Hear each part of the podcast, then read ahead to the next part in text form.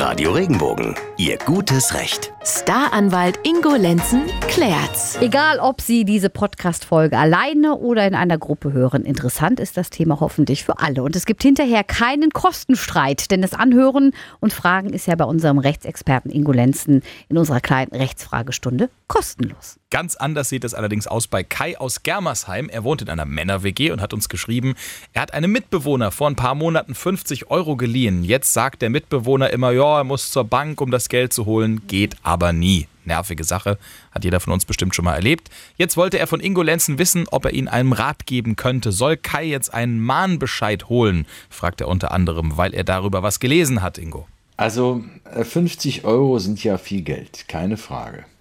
Aber äh, deshalb einen Mahnbescheid zu beantragen gegen den Mitbewohner, das halte ich doch für ein bisschen vermessen. Ich würde mich da lieber mal mit allen Mitbewohnern zusammensetzen und den Kollegen, der da die 50 Euro nicht bezahlt, dem mal gemeinschaftlich auf den Zahn fühlen. Denn das ist ja eine Frage des Miteinanderlebens auch des Respektes, den man dabei miteinander und füreinander haben sollte.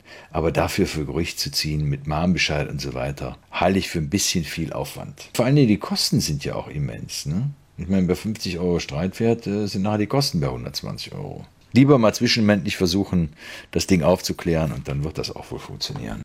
Also da stehen Aufwand und Ertrag in keinem Verhältnis. Grundsätzlich kann man in solchen Fällen natürlich Mahnbescheide beantragen und verteilen lassen, aber bei solchen Summen sind die Kosten dann höher als der Streitwert. Versucht euch irgendwie zu einigen mit allen Mitbewohnern mal zusammen. Toi, toi, toi.